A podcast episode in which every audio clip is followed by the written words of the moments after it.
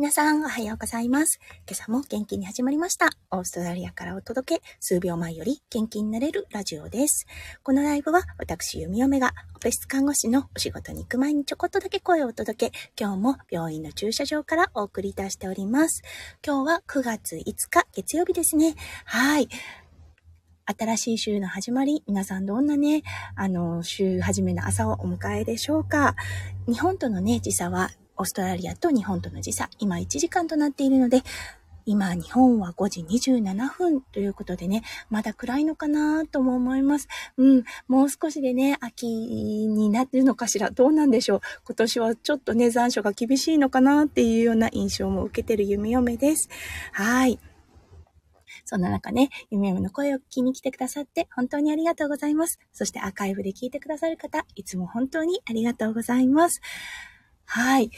昨日だったんですが、もう夢見がね、本当に最悪だったんです。一体何をね、見た影響だったのかわからないんですけれども、もうなんかこう、人が殺されるのを見る、間近で見なければいけないというようなね、ちょっとリアルではないんですが、あの、リアルっぽいようなね、夢でした。うん、なので、ね、夜中に何度も何度も目が覚めて、はい、なんかこう、ね、あの、嫌な夢見ってありますよね。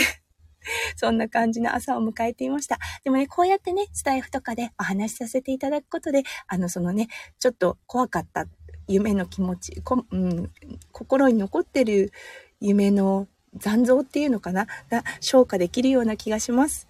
はい、そんなこんなで今日もね、あの看護のお仕事なわけですが、はい、あの今日はねちょっとツイッターの方でも述べましたが、決断の日ということでね、はい、ちょっとドキドキはしています。どんな風にねこれからの人生が動いていくのかまだまだわからないですけれども、うん、あの夫翔ちゃんともねき夫翔ちゃんにね何度も何度も言われてます。そう、自分の選んだ道が最善最良の道にしていこうっていう風にいつも言われているので、それをねもう心に留めて、そう、その道が自分のベストのねチョイスであるっていうことをね常に心に留めて、はい、今日のねあの一日、今日の決断の日を乗り越えようと思っています。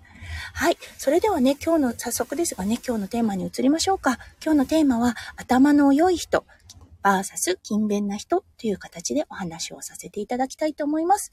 それでもそれでは今日も元気に弓嫁ライブスタートします。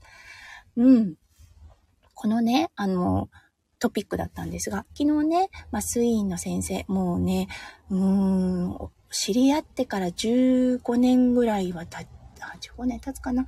じゅう、うん、そうですね。それくらい経つと思います。はい。あの、もともとね、その、まあ、スイーンの先生も大病院から移られた方、そして、弓嫁もね、あの、トレーニングを大きな病院で、もう心臓外科、そして脳外がある、そしてね、裂傷、あの、熱裂傷ですね。やけどの、あの、病棟が、病棟というか手術室があるっていうような、はい、あの、手術室、うん、大病院ですね、に勤務をしていて、はい。で、あの、今、弓嫁が働いている病院は、どちらかというと、中型ぐらいの大きい病院ではあるんですが、オペ室じゅうぐらいの、うん、あの、メガ病院という感じではない病院になってます。はい。そしてね、うん、なのでね、なんとなくあの、自分の経歴と彼の経歴、そうですね、あの、麻酔の経歴があ、ちょっと似ていたので、馬が合っていたことは確かなんです。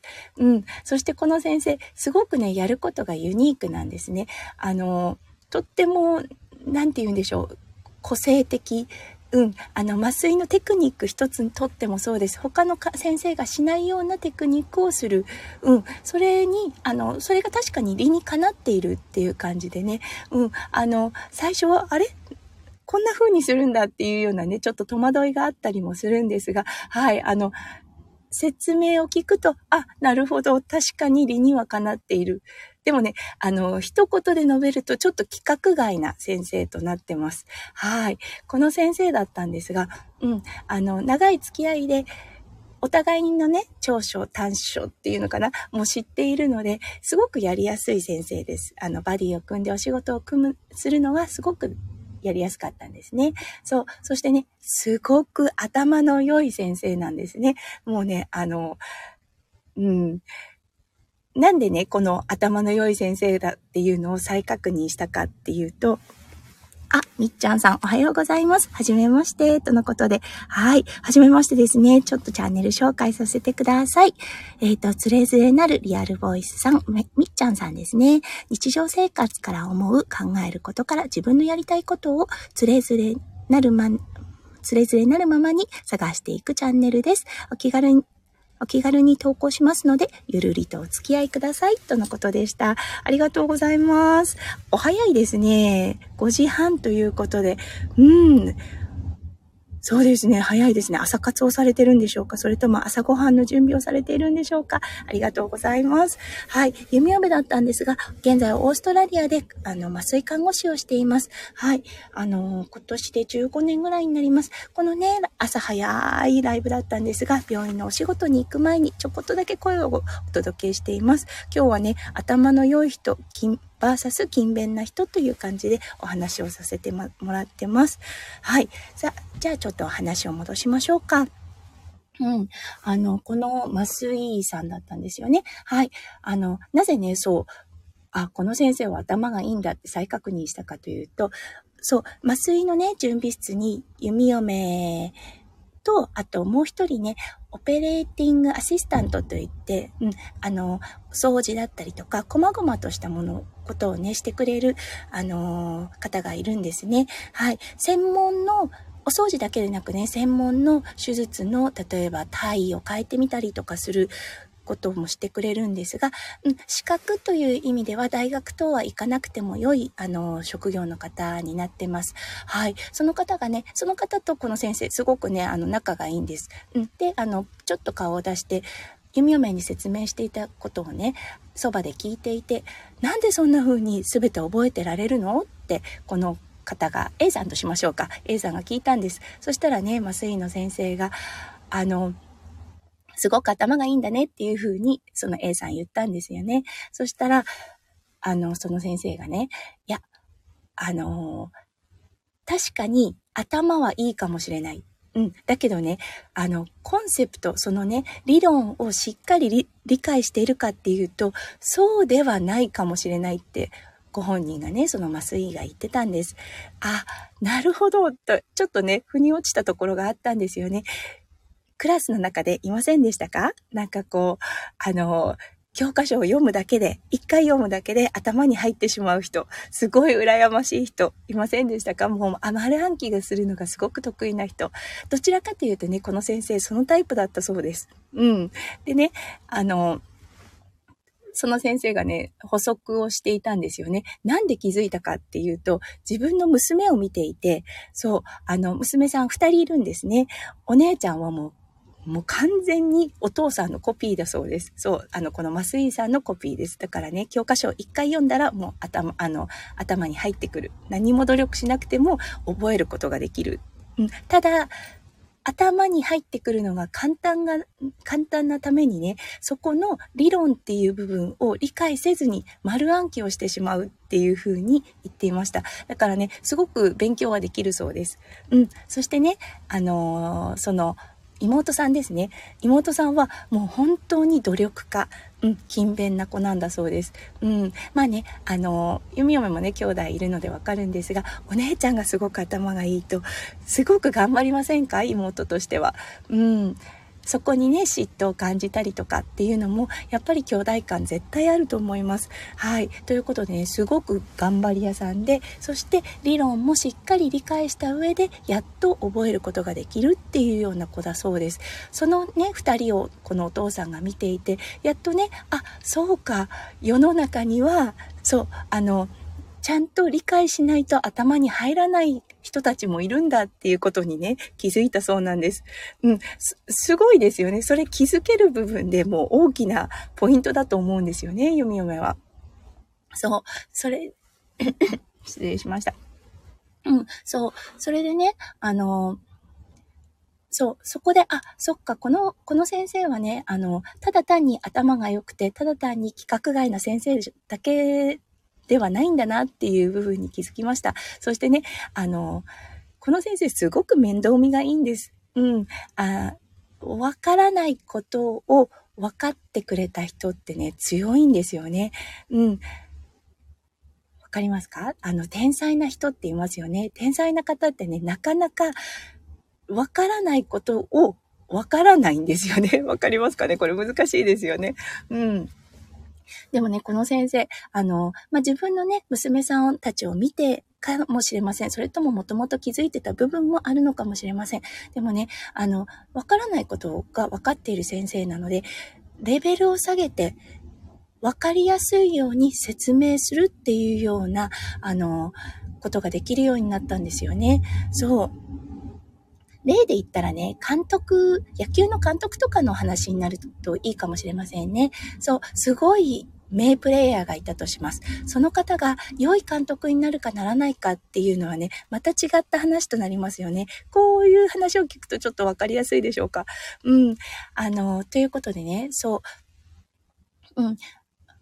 わ、わかるレベルまで話を下げてくれて、そこから、私が理解しているかを確認しつつ話を進めてくれていました。昨日のね、あの、ちょっとね、難しい患者さんいたんですが、その患者さんの容態を、そう、すごくね、すごくわかりやすいように説明してくれて、あ、この人はね、ただ単に頭の良い人だけではないよなって思ったんです。そう、頭が良いし、プラス、しっかり、人間学っていうのもね、勉強している先生かなって思ったんです。はい。そしてね、この先生と最後に話していた時に、一言加えてたんです。うん。あの、頭が良くて、プラス勤勉な人。これはね、もう最強だって自分は、あの、思うっていうことを言っていました。うん。でも、大体頭の良い人は、頭の良いままでスルーしてしまう。うん。あの、そこの、努力をするっていうところを怠ってしまうから最強にはなれないんだ。うん、自分ももちろん最強にはなれていないけどとは言ってたんですね。でもゆめよめはもうこの先生、あの、その最強の部分に入っていると思います。そう、わからないことをわかる。これがね、もう第一歩なんだと思うんですよね。そう、だからね、ああ、この先生本当にね、あの、すごくね、おちゃらけた先生に見えるんですよね。あの、というのはもうすべてね、理解しているし、すべて分かっているっていうような感じなので、うん、そう、弓嫁がね、弓嫁がいなくてもお仕事進められるような感じの先生なんですよね。そう、アシスタントがいなくても普通にお仕事ができてしまう先生です。うん、だけど、あの、なんだろう、こう、レベルを下げて、合わせてくれるっていうことができる先生なので、そう、昨日のね、一見で、ちょっとね、彼の内面を見ることができたと思います。今まではね、規格外な、ちょっと面白い先生っていうところから、あ、この先生、そんなに、そんね、ただの規格外の先生じゃないんだ、しっかりと考えてて、そしてしっかりと人間学っていうのも学んでいるんだなっていうことに気づかされた一見だったので、今日はね、このお話をさせていただきました。うん、皆さんのクラスにもいましたかね。ね、あのー、本当に教科書丸暗記全然普通にできてしまう人羨ましかったですよねはい、そう、弓嫁はどちらかというともう本当に、あのー、何度も何度も読んで何度も何度も理論を落とし込んで初めて初めて自分のものになるっていうようなタイプの勉強の仕方だったので、はい、あのー、これ羨ましいなって思いました。ただね、昨日の先生の話を聞いていてどっちもね間違ってはいないよなっていうことに気がつきました。どちらも努力しなければいけない。どちらも努力して、うん、理解し合える仲なんだろうなっていうことに気がついた弓嫁の昨日のお仕事となりました。はい、ということで、昨日、今日はね、昨日の看護、昨日のオペ室、昨日のね、先生と働いていて、はい、ちょっと気がついた頭の良い人 ブイエス 勤勉な人という形でお話をさせていただきました。今日もこれからね、病院の方に向かい、はい、あの、出勤に着替えて、うん、今日はね、確か整形外科の緊急手術室だったので、うん、あの、多分ね、腰の骨を折ってしまった人、等のお世話になると思います。うん、やっぱりね、不安を抱えている方多いと思うので、その方たちのね、不安が少しでも拭えるような笑顔の看護していきたいと思います。はい、それでは今日もね、最後までお付き合いくださって本当にありがとうございました。皆さんの一週間がキラキラがいっぱいいっぱい詰まった素敵な素敵な一週間になりますよう、弓嫁心からお祈りいたしております。それでは皆さん、素敵な一週間をお迎えください。行ってきます。そして行ってらっしゃい。